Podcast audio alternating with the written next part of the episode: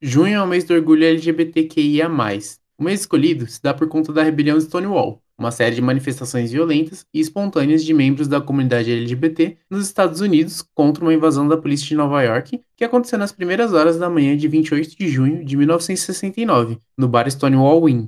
No episódio de hoje, vamos celebrar algumas das grandes conquistas que atletas e torcedores L G B T Q I A mais, tiveram ao longo dos anos. Porém, não vamos nos esquecer de que a luta por aceitação, um espaço em lugares comuns e a voz sobre o tema existem e devem ser debatidas continuamente, seja dentro ou fora do futebol.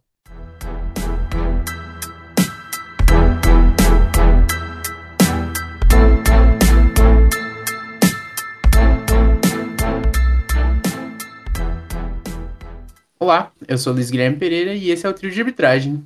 Eu sou a Patrícia Pinheiro. E eu sou o Lucas Alves. Bom, o tema L G B T Q I A mais, e futebol sempre traz pautas muito significativas e às vezes estressantes, né? Então acho que vem aí mais um episódio típico do Trio de Arbitragem. Mas eu acho que a gente quer trazer alguns pontos importantes sobre essa comunidade, sobre o espaço que a L G B T Q I A mais, está tomando no futebol. A gente quer falar sobre as torcidas, que tem bastante, né? Eu acho que isso está tá aumentando aí de uma forma importante. E com o apoio dos times, a gente quer falar de times especiais L G B T Q I A mais, que existem em campeonatos. E a gente quer trazer mais um assunto aí para a gente poder falar sobre isso, que é importante. Como todos os temas que a gente traz aqui no, no Trio de Arbitragem, a gente vai além das quatro linhas e a gente não poderia deixar de falar sobre esse espaço importante que, que todos os torcedores, jogadores e... e apaixonados por futebol precisam entender que é importante. E por se tratar de um mês de orgulho, celebração, a gente não quer também só trazer o lado ruim, né? Vamos realmente, como a Paty disse, celebrar essas torcidas que estão se inserindo aos poucos no futebol, que estão tentando conquistar o seu espaço da forma que já deveria existir. A gente vai falar sobre alguns casos de inclusões que estão acontecendo, como o caso da Olimpíada, que mais pra frente a gente vai explicar, mas que tá tentando quebrar esse paradigma de que não deve ser discutido... É... o assunto em meio ao esporte, né, independente de qual seja. Eu acho que, independente disso, a gente tentar trazer esse lado positivo, não tem como a gente não falar um pouquinho de algumas coisas ruins que, infelizmente, acontecem, né? É importante, né, a gente tratar desse assunto, porque a gente vê que o, a questão do L G B T Q I A mais, no futebol, ela vem evoluindo, né, mesmo que aos poucos, até porque o futebol é um meio muito arcaico ainda. A gente vê que existe muito machismo no futebol, existe muito preconceito de etnia no futebol, existe muito preconceito por questão sexual no futebol, então é um esporte ainda bem arcaico. A gente vê que acontecem evoluções, estão acontecendo evoluções, mas é tudo muito devagar, né? Um ritmo bem lento. No começo de maio ou final de abril, não me lembro agora a data exata, ocorreu um, um, mais um dos episódios, né? Que esse eu achei que teve um, um posicionamento positivo do, do esporte, que... A Globo de Pernambuco, ela fez uma ação com o Gil do Vigor, que, que ele entrou na, na, na Ilha do Retiro, que era um sonho dele, ele gosta de futebol, ele é torcedor, e ele entrou na Ilha do Retiro e, e conseguiu ver e teve a reação normal dele, assim como qualquer apaixonado por futebol tem uma reação única ao entrar no estádio, né, pela primeira vez. E a gente viu que vazou um áudio de um dirigente do esporte, sendo extremamente homofóbico com ele, falando que isso mancha a história do clube. E eu acho que o clube ele teve um posicionamento bem, bem correto, assim. Ele foi incisivo, falou que não tem mais espaço para isso no futebol, né? No, no futebol moderno. E eles estavam vendo de, de excluir mesmo o, o, o dirigente. Ele... O clube ele teve esse posicionamento, os jogadores eles fizeram, eles fizeram, eles fizeram uma comemoração inspirada no Gil. Acho que foi um desfecho bem positivo, assim, hein? Apesar de ter sido um episódio ruim, um episódio que mancha o nosso futebol, acho que foi alguma coisa boa. Então eu vejo que, mesmo que a passos pequenos, a gente vem evoluindo bastante, assim, essa questão do... de um preconceito no geral, assim, com o futebol, né? Por um lado, a gente tem alguns clubes, né? Eu posso falar propriamente, por exemplo, do Corinthians, que toda a campanha, por exemplo, mês L G B T é, mesmo agora de orgulho L G B T que ia mais, é, quando ele se posicionou, sempre tenta mostrar algumas coisas nas redes sociais, mas, por exemplo, tem algum tempo que saiu uma carta da torcida Fiel L G B T, do qual eles falam que não está tendo diálogo com a diretoria do Corinthians.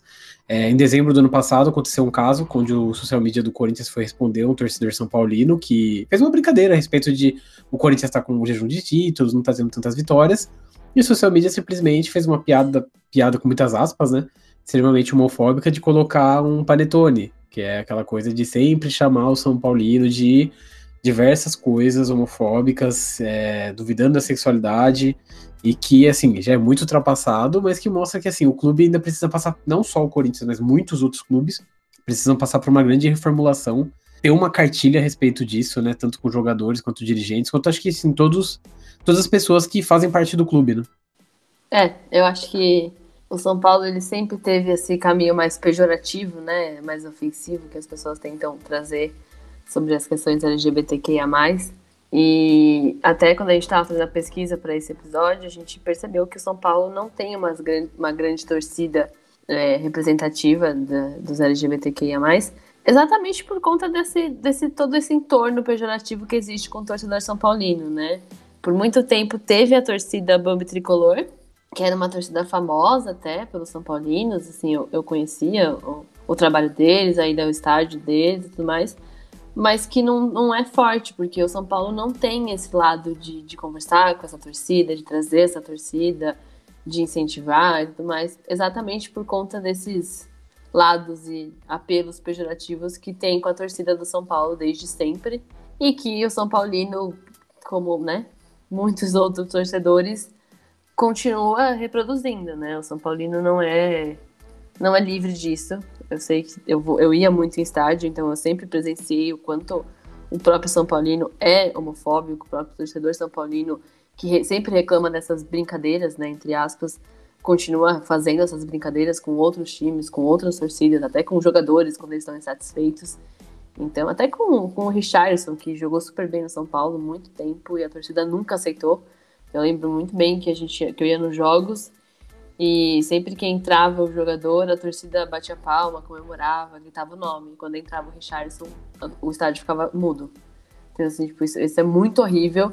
E isso é uma forma do São Paulo propagar, né, todo esse preconceito e, e não, se, não se condizer com o que eles lutam e com o que eles tentam mudar quando a, a, a volta vira para eles, né? Quando vira um, um, um corintiano falando essas, esses tons pejorativos aí. Então, é uma batalha muito forte, assim, muito grande, que o futebol ainda não consegue derrubar, não consegue entender. Eu acho que é um caminho aí que vem crescendo, mas é uma batalha muito árdua, né? É, ele, eu acho que conversa muito com aquele sentido do pessoal achar que o que acontece dentro de campo é um evento à par, né? O futebol é um evento à par da sociedade, que tudo bem fazer piada homofóbica, tudo bem fazer, com muitas aspas, né, piada racista, tudo bem isso, porque é só o que acontece dentro das quatro linhas e depois disso tudo acabou, né? Fica em campo. E não, a gente sabe que, que não, porque as pessoas, elas não, não se sentem seguras de irem com um companheiro ou companheira, de darem as mãos, de se beijarem, né? Quando, enquanto que um casal hétero, eles fazem isso sem o menor problema, não é mesmo? Você tocou no, no ponto das torcidas, eu acho que é importante a gente falar sobre algumas das principais to- torcidas, né? A gente tem as Gaivotas, da, da, as Gaivotas Fiéis, que é a maior do Brasil, que é do Corinthians. A gente tem a L G B T Tricolor, que é do Bahia. A Fiel L G B T do Corinthians. A Porco-Íris do Palmeiras. A Palmeiras e Livre do Palmeiras também. A Galo Queer, do Atlético Mineiro. A Coligay, que existiu no Grêmio entre mil novecentos e setenta e sete e mil novecentos e oitenta e três. E a coletiva Orgulho Vermelho, que é do Internacional. Então essas são as principais torcidas dos os grandes clubes do Brasil, que são declaradamente L G B T Q I A mais. Eu acho que é importante que cada vez mais eles venham ganhando espaço. Eu sigo o pessoal da Porco-Íris no, no Twitter, e eles fazem um trabalho muito importante, muito importante mesmo, porque eles, eles são didáticos, né? Infelizmente, eles ainda têm que ser bem didáticos. A gente vê que tem bastante hate, vê que tem bastante gente que vai para ofender, que quer diminuir, que, que fala que isso mancha a, a visão da torcida, que é lamentável a gente ver esse tipo de, de posicionamento mesmo entre torcedores. mas que é, como a gente falou no começo do episódio, é um trabalho pequeno que, que vai levando a um trabalho pequeno, que vai levando a um trabalho pequeno, é aquele trabalho de formiguinha. E chega uma hora que ele vai, vai se tornando maior e, e, e vai tomando cada vez mais corpo, né? O, enquanto eu fazia a pesquisa pro, pro episódio, uma das coisas que eu vi era uma entrevista com o ex-jogador alemão Philipp Lahm, que ele fala a respeito disso, né, de que existem muitos atletas gays e que, segundo ele, na opinião dele, é, muitos deles deveriam seguir a cartilha de apenas revelar sua sexualidade após a aposentadoria, porque eles sabem que se eles fizerem isso durante, enquanto eles estiverem em atividade, eles vão perder o respeito dos seus companheiros, eles vão perder o respeito da torcida, eles vão perder tudo aquilo que eles gostam de fazer, que é jogar futebol, vão perder muita coisa. E assim, o que para muitas pessoas pode parecer algo polêmico que ele falou, eu entendi, porque, por exemplo, o que ele quer dizer é que, na verdade, não é que ele é contra. Ele, inclusive, disse, citou casos de outros jogadores que fizeram isso, mas que, na verdade, é muito difícil ainda para o mundo de futebol aceitar um jogador gay. Eu acho que a gente pode ver pelo caso das torcidas. Já é difícil aceitar um tor- uma torcida que simplesmente quer ir no estádio, apoiar o seu time, fazer da mesma forma que pessoas heterossexuais fazem, e já é muito difícil aceitar. Então, um jogador, acontece com a parte disso o caso do Richarlyson, que foi um grande jogador para o São Paulo, um atleta que deveria ter um reconhecimento muito maior e que só agora, acho que a Paty me corrija se eu estiver errado, entrou ali pro Hall da Fama do, do clube, que ele foi um dos grandes, um dos atletas da, da história recente do São Paulo, um dos grandes campeão, é, campeões que, infelizmente, teve a história apagada. É, o Richarlyson entrou pro, pro Hall da Fama do São Paulo agora, em abril de dois mil e vinte e um, sendo que ele tava na campanha do tricampeonato, né, do, do Muricy ali, em dois mil e seis, dois mil e sete, dois mil e oito, e ele... Meu, foi um puta jogador, ele jogava muito bem, e o que o São Paulo fez com ele foi bizarro, o que os torcedores fizeram com ele foi, foi bizarro, assim, de horrível, né? E aí tentaram se redimir agora com, com essa calçada aí no Hall da Fama, mas foi uma homofobia exacerbada nos anos todos, de como o São Paulo se absteu também muito disso, né? Porque era claro... Todo mundo via isso, era uma violência contra ele, realmente, porque, como eu falei, no, nos jogos era um absurdo, assim, ninguém falava nada. E o São Paulo nunca fez nada, então talvez esse lado aí de trazer ele, de mostrar, pode ter sido um, um, um ponto positivo para tudo isso. Mas o São Paulo ainda não se posicionou, né, mesmo agora em abril desse ano, quando colocou ele no Hall da Fama, não se posicionou sobre esses acontecimentos, né, então a galera ainda se... se blinda aí de umas coisas e fica em cima do muro, né? Infelizmente isso ainda acontece bastante, né, no esporte. Ainda há muita omissão, né?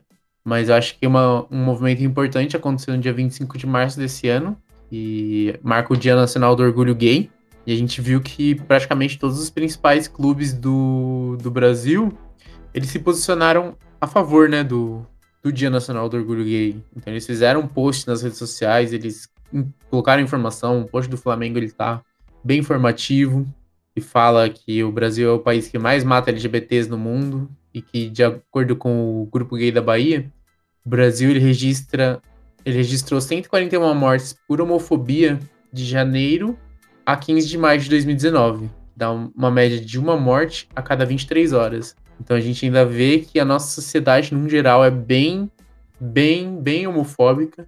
A gente sabe que existem pessoas que correm risco de vida apenas por existirem, por, por, por, por se posicionarem da, da forma com que elas nascem, e isso ainda é muito lamentável, né? A gente vê que, pelo menos, tá ocorrendo uma mudança, mesmo que seja na parte de mídias sociais dos clubes, e eu acho que é importante a gente ver todos esses pequenos passos que vão, vão sendo dados, né? É, é, acho que fazia tempo que eu não via uma manifestação em massa, assim, em prol de alguma causa por todos os principais clubes, assim. Sim, no dia dezessete de maio também desse ano, que foi o dia que é celebrado, né, o Dia Internacional contra a LGBTfobia, muitos times também se manifestaram, né, que foi até o, o caso do esporte que você contou, por conta do Gil do Vigor, mas muitos times se manifestaram contra a LGBTfobia, né, que é muito forte no futebol, como a gente falou aqui antes. Então é muito legal ver alguns times, por mais que não façam nada além das redes sociais, porque a gente vê que muitos deles só postam ali e depois, né, não acontece nada, Mas é importante ver essa galera mostrando, porque o torcedor na, na rede social é onde ele consegue também disseminar muito ódio dele, né? Então, se ele vê o time dele se manifestando a favor, né, ou, e contra a homofobia, é, é, é importante esse espaço que o futebol está tomando para conscientizar, né? E mostrar que o futebol, ele não é de homem, não é, ele é de todo mundo, né? Não tem essa... Tem que parar com esse preconceito, né, de que o futebol é coisa de hétero, né? É, isso é algo que é muito enraizado na nossa sociedade. E que foi até algo que a gente falou em alguns episódios atrás, que as mulheres, elas, elas vieram conseguir jogar bola no Brasil profissionalmente e até informalmente no meio do século passado. Então ainda... É... É algo recente, né, para a nossa sociedade, apesar de já ter aí mais de sessenta anos disso, é, é, é algo que vem muito enraizado de gerações passadas e vai passando para geração para geração, e que para a gente ter uma disruptura disso é algo que leva bastante tempo e demanda bastante energia, né? Então é importante a gente ver esse movimento, pelo menos nas redes sociais dos clubes, e muito, muitos torcedores se, se informam pelas redes sociais e se desinformam pelas redes sociais, como você mesmo disse, né, Paty? Mas é importante a gente ver cada vez mais esses posicionamentos do clube, dos clubes, né? Os principais clubes do Brasil, eles influenciam milhares de, de torcedores. Então, quanto mais voz a gente der para causas sociais, mais o clube vai estar tá cumprindo o seu papel social na, na sociedade, né? E já que a gente falou um pouco sobre futsal, por exemplo, o futebol, apesar de não ter muitos, muitos clubes L G B T... A gente pode falar que no futsal a gente tem a primeira, é, ocorreu em dois mil e dezessete, a primeira, o primeiro campeonato L G B T de futsal, que aconteceu aqui em São Paulo, inclusive foi, a gente estava lá, né, é, o trio ainda não era em formato podcast, foi quando a gente começou o blog, foi uma das primeiras matérias que a gente foi cobrir, e foi muito legal de, de assistir as partidas. É, tinha clubes como Biscato Soccer Boys, Unicorns, Natos, É, Sarradas do Brejo F C, Meninos Bom de Bola e Rosa Negra. São clubes bem legais de vocês seguirem nas redes sociais, procurar saber um pouco mais. É, eles jogam com muita garra, é um futebol muito, um futsal, no caso, muito bonito. Foi, foi bem legal estar tá, tá lá, e assim, é bem legal a gente ver que, tudo bem, demorou muito tempo para isso acontecer, né? Foi somente em dois mil e dezessete, mas é um primeiro passo. É um primeiro passo que a gente espera que aconteça no futebol, que aconteça em vários outros esportes, no vôlei, no basquete, que possa ter mais desse espaço para não só assim segregado, que tenha só um campeonato L G B T, mas que possa ter essa inclusão, é, como vocês mesmos disseram já. É, não só, por exemplo, que não possa ter um atleta gay no Corinthians, no Palmeiras, no São Paulo, e que seja aceito pela torcida e também pelos companheiros, né? Então é muito importante dar esse primeiro passo para que a gente possa continuar avançando. É, o ideal é que seja cada vez mais encarado como deve ser encarado, né? Algo natural. Acho que o legal desse campeonato que a gente cobriu em dois mil e dezessete foi também que ele repercutiu muito nas mídias, né? Teve o especial do Profissão Repórter, que cobriu totalmente o campeonato, não só um jogo, então mostrou bastante forte isso. Teve matérias na E S P N, teve bastante coisa na mídia mesmo mostrando, então foi, foi um passo legal. E aí a, a organização que fez esse começou, conseguiu fazer vários outros, né? Eu tenho um amigo que joga no Natos, então eles conseguiram entrar muito forte nisso e trazer isso forte, não só para São Paulo, para São Paulo, para São Paulo, para São Paulo. Tiveram campeonatos no Rio de Janeiro, então tem time no Sul que vem pra cá jogar, então é uma coisa legal que tá tomando bastante, bastante espaço no futebol de forma geral, né? E, e é importante a gente ver isso acontecendo, porque é, é, às vezes a pessoa sonha em ser um jogador e ela sabe que ela não vai conseguir, porque a gente mora num país absurdamente preconceituoso, então ela ter esse espaço pra conseguir ser ela mesma e, e realizar o sonho dela, ou, sei lá, fazer o que ela gosta, que é jogar uma bola, é muito importante. Então, o trabalho desses times, em frente a tudo isso, é muito legal. E, assim, como o Lucas falou, seguir eles nas redes sociais é super importante para poder acompanhar o trabalho deles, para poder ver como eles fazem, né? Sempre tem, tem jogos, tem amistoso, tem treino. Eu já fui em vários jogos deles, é muito legal. Os meninos bons de bola, eles jogam muito bem, eu fico muito passada. Eu fui num jogo que não era futsal deles, eles jogam muito bem. Então, é, é, essa é uma parte que, assim, dá gosto de falar, né? A gente vê o espaço que eles estão tomando, então dá gosto de falar. Então, é super importante apoiar e, e, e, mano, entender que futebol é de todo mundo. Então, não tem que ter esse recorte, não tem que ter esse preconceito. Então eu acho que essa, essa cobertura que teve abriu muitas portas, então é muito importante a gente continuar falando, relembrando e trazendo esses campeonatos, né? Eu acho que isso vale para a mesma questão que a gente já disse no episódio, se eu não estou enganado, no episódio que a gente falou sobre a, a Champions League feminina, que o espaço do futebol hétero, como a gente conhece, ele é muito acomodado. Se você é um jogador famoso, você sabe que você vai ter espaço, que você vai ter clubes, que você, se você jogar bem, você vai conseguir ir longe e tudo mais. E assim, tanto os jogadores L G B T, as mulheres, eles jogam com garra porque eles gostam e porque eles querem conquistar o espaço que é merecido deles. Então vale muito mais a pena, às vezes, a gente dar essa atenção, seguir, ver, curtir, compartilhar, porque tudo que eles fazem é com, car- é com carinho e com amor ao esporte e com amor àquilo que eles estão fazendo. Então é muito, muito, muito legal isso. E acho que, aproveitando, né, que a gente está falando de, do, de pioneirismos, né, dentro do esporte, né, na questão L G B T Q I A mais, acho que é importante a gente destacar como a Coligay foi importante para para começar esse movimento de inclusão, né, na, nos estádios mesmo, né.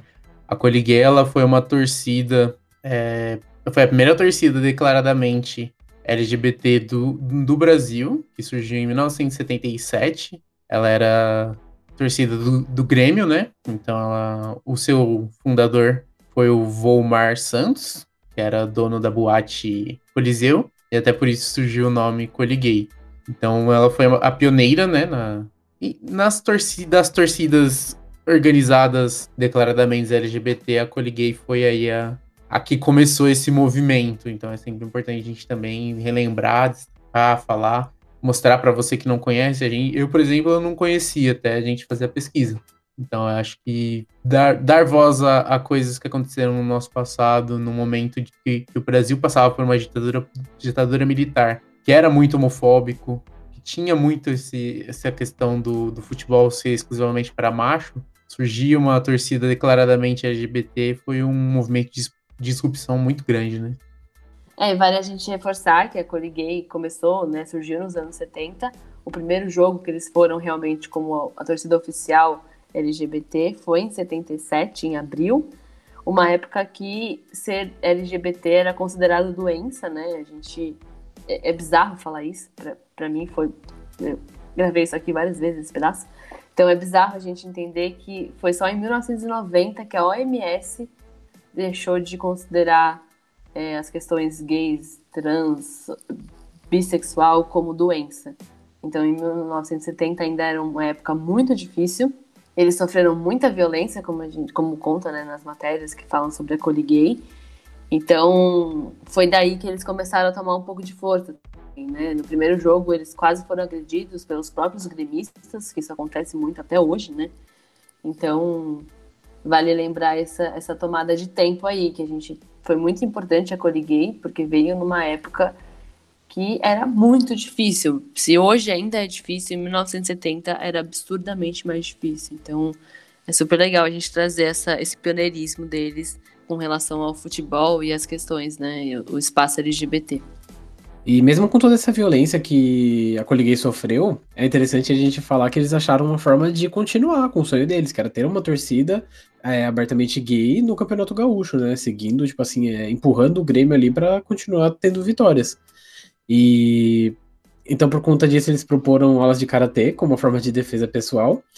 E era muito conhecida também a Coligay por ser uma torcida que tinha uma independência financeira. Então todo o sustento era através de solicitações aos conselheiros do clube e também da própria boate Coliseu, do Volmar, né? Então era assim que eles mantinham as aulas de karatê e também era uma forma de pagar os instrumentistas da torcida. E é importante falar que a Coligay é considerada pé quente, porque nesse período onde ela começou, o Inter passava por um, uma grande, grandes conquistas de títulos. E justamente em setenta e sete, no ano que a Coligay nasceu, o Grêmio acabou levando o título e rompeu assim, a hegemonia do rival. E assim, é tão pé quente também essa, a, a Coligay que ela foi convidada pelo até então presidente do Corinthians, Vicente Matheus, para torcer pelo clube no mesmo ano, em setenta e sete, e novamente mais um jejum de títulos foi quebrado. O Corinthians estava vinte e três anos sem títulos e acabou levando o título de sessenta e sete, que é muito conhecido. Então é, foi uma torcida que ajudou muito tanto o seu próprio clube como outros, né? Só que, infelizmente, ela encerrou as atividades por conta da necessidade do, do Volmar de deixar Porto Alegre e voltar para Passo Fundo, onde ele cuidava da sua mãe. Só que, mesmo assim, ao longo dos anos, a Coligay ela foi sempre muito bem vista. É, tiveram homenagens, como o caso da Tribuna setenta e sete, que é uma torcida do Grêmio, que fez uma homenagem na Libertadores de dois mil e dezessete, com uma bandeira agradecendo ao coletivo, né, por toda a coragem e importância que eles tiveram para o futebol. E também, já em dois mil e dezenove, tanto o próprio Grêmio quanto a Tribuna sessenta e sete convidaram o Volmar para uma homenagem que aconteceu na sede do clube. Então, é muito interessante a gente ver que uma torcida que há muito tempo atrás quebrou paradigmas, teve sua coragem, teve seu, a sua vontade de torcer por um clube, ainda sendo celebrada, ainda sendo lembrada. É, inclusive tem livro, tem documentário a respeito da Coligay, então é muito, acho que é, vale muito a pena vocês pesquisarem a fundo essa história, porque a gente só deu uma pincelada aqui rápida, mas, nossa, é muita coisa, é muito bacana, é uma história muito legal, muito bonita, de, de superação, né, porque eles poderiam muito ter parado no primeiro jogo, depois de tudo que aconteceu, mas não, eles buscaram os lugares deles e conquistaram, né, uma torcida que ficou marcada na história. É, é, exatamente, né? Eu acho que até para falar um pouco sobre coisas que ficaram marcadas na história por quebrar um pouco o paradigma das questões L G B T que ia mais no futebol, a gente não pode deixar de, de falar sobre o Justin Fashanu, né? O Justi, Justinos Sonny Fashanu, ele foi um atacante inglês que ele atuou entre os anos de mil novecentos e setenta e oito e mil novecentos e noventa e sete, e ele começou pelo Norwich City, né? Quando, na época o Norwich... ele tinha um pouco mais de relevância do que ele tem atualmente. E ele também teve passagens pelo Nottingham Forest, pelo Manchester City e pelo West Ham, além de, de uma passagem pela seleção sub vinte e um da Inglaterra. E o Justin Fashanu, ele se declarou abertamente homossexual em uma entrevista que ele concedeu ao jornal The Sun em mil novecentos e noventa. Ele se tornou o primeiro atleta e até então o único que, que orientou que revelou sua orientação sexual enquanto ainda está em atividade, né? E depois que ele se assumiu, né, apesar dele ter sido aceito por um número até que pequeno de colegas do time, ele ainda sofria com muitos comentários homofóbicos do, dentro do, do universo de futebol, e a carreira dele começou a entrar em declínio depois de, de, dessa, desse passo grande que ele tomou. E aí ele começou a jogar em times menores na Inglaterra, não conseguiu, né, grandes, grandes feitos ali, e acabou se mudando para os Estados Unidos. E ali ele atuou na segunda divisão da M L S. Em março de mil novecentos e noventa e oito, já aposentado, ele foi acusado por um jovem de dezessete anos de tê-lo agredido sexualmente. É, o ex-atacante foi interrogado pela polícia em três de abril, mas nada foi comprovado. E dois meses depois do incidente, em três de maio de mil novecentos e noventa e oito, Justin Fashanu foi encontrado enforcado em Londres. Ele deixou uma carta de suicídio, onde ele deixava claro que não fez mal algum ao rapaz em questão, que houve sexo consensual entre eles, e que no dia seguinte o rapaz tentou extorquí-lo. Além disso, ele terminou a carta com uma frase: "Espero que Jesus me dê boas-vindas e que finalmente eu encontre paz." E em nove de setembro do mesmo ano, as investigações de assédio foram abandonadas porque não foi encontrada prova alguma, reforçando então de que realmente a história do Justin era oficial, de que ele estava contando a verdade. É, e eu acho que um... uma coisa que mostra a importância de Justin Fashanu para a comunidade L G B T Q I A mais, é que em uma edição feita pelo jornal The Pink Paper, o Fashanu ele ficou em nonagésimo nono lugar entre as quinhentas maiores personalidades gays e lésbicas da história. E além disso, em março de dois mil e nove, foi criado um time chamado The Justin Fashanu All Stars, na cidade de Brighton, na Inglaterra, e foi criado com a, com a aprovação e o apoio da Football Association, a entidade que comanda o futebol na Inglaterra. Né, isso mostra um pouco da importância que ele teve mesmo após todos esses episódios que, infelizmente, acabaram marcando a carreira dele, né? Depois que ele deu a entrevista para o The Sun em mil novecentos e noventa. E já agora, em dezenove de fevereiro de dois mil e vinte, né, no ano passado, quando ele iria completar cinquenta e nove anos, o Justin Fashanu ele entrou para o Hall da Fama do, do Museu do Futebol Nacional. E na cerimônia, ele foi representado pela sua sobrinha, Amal Fashanu, que criou a fundação Justin Fashanu Foundation, que ela tem o intuito de combater a homofobia no futebol. Então, apesar dele não estar mais entre nós, né, o seu legado está muito vivo e está sendo tocado pela sua sobrinha, que conseguiu criar essa instituição, que ajudou, né, na criação também do Justin Fashanu All Stars, o clube, e teve todo o apoio da F A. Então, acho que é uma maneira até positiva da gente acabar vendo um, um pouco da importância que o Justin Fashanu teve para o futebol e para a comunidade L G B T e a mais no futebol, né, no esporte em geral. É, e o peso que ele trouxe no combate, né, a, a homofobia, LGBTfobia dentro do futebol, que a gente sabe que lá também é muito forte, tão, tão forte quanto o Brasil, eu acho, né? Então é um país de muito preconceito também, então é muito importante a gente lembrar desse legado aí dele, de tentar trazer melhorias pro, pro futebol, que era o esporte que ele amava e que foi o esporte que, que acabou matando ele, né? Por questões totalmente de preconceito.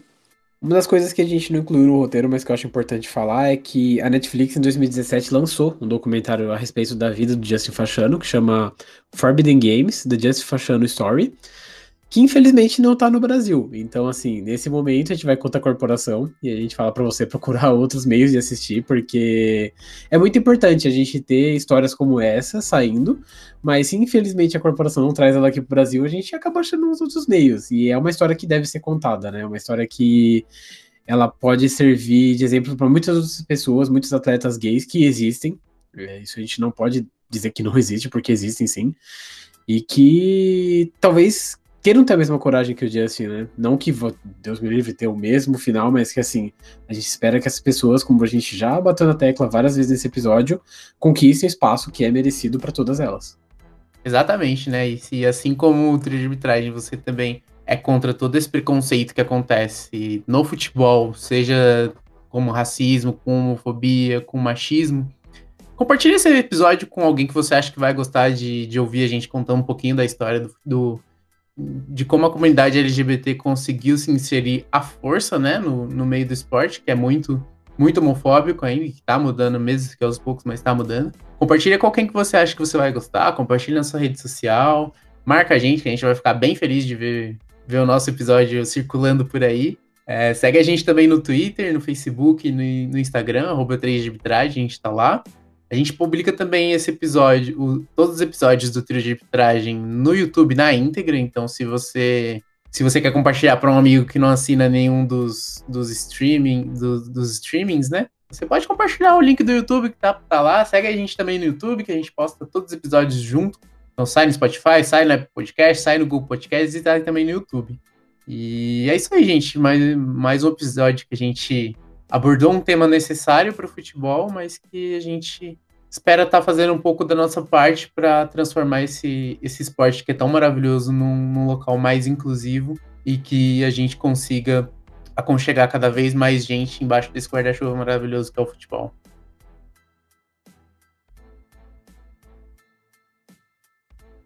Esse podcast foi gravado e editado pela equipe do Trio de Arbitragem. Se você tem alguma sugestão de tema, envie um e-mail para contato ponto trio de arbitragem arroba gmail ponto com. Até o próximo episódio!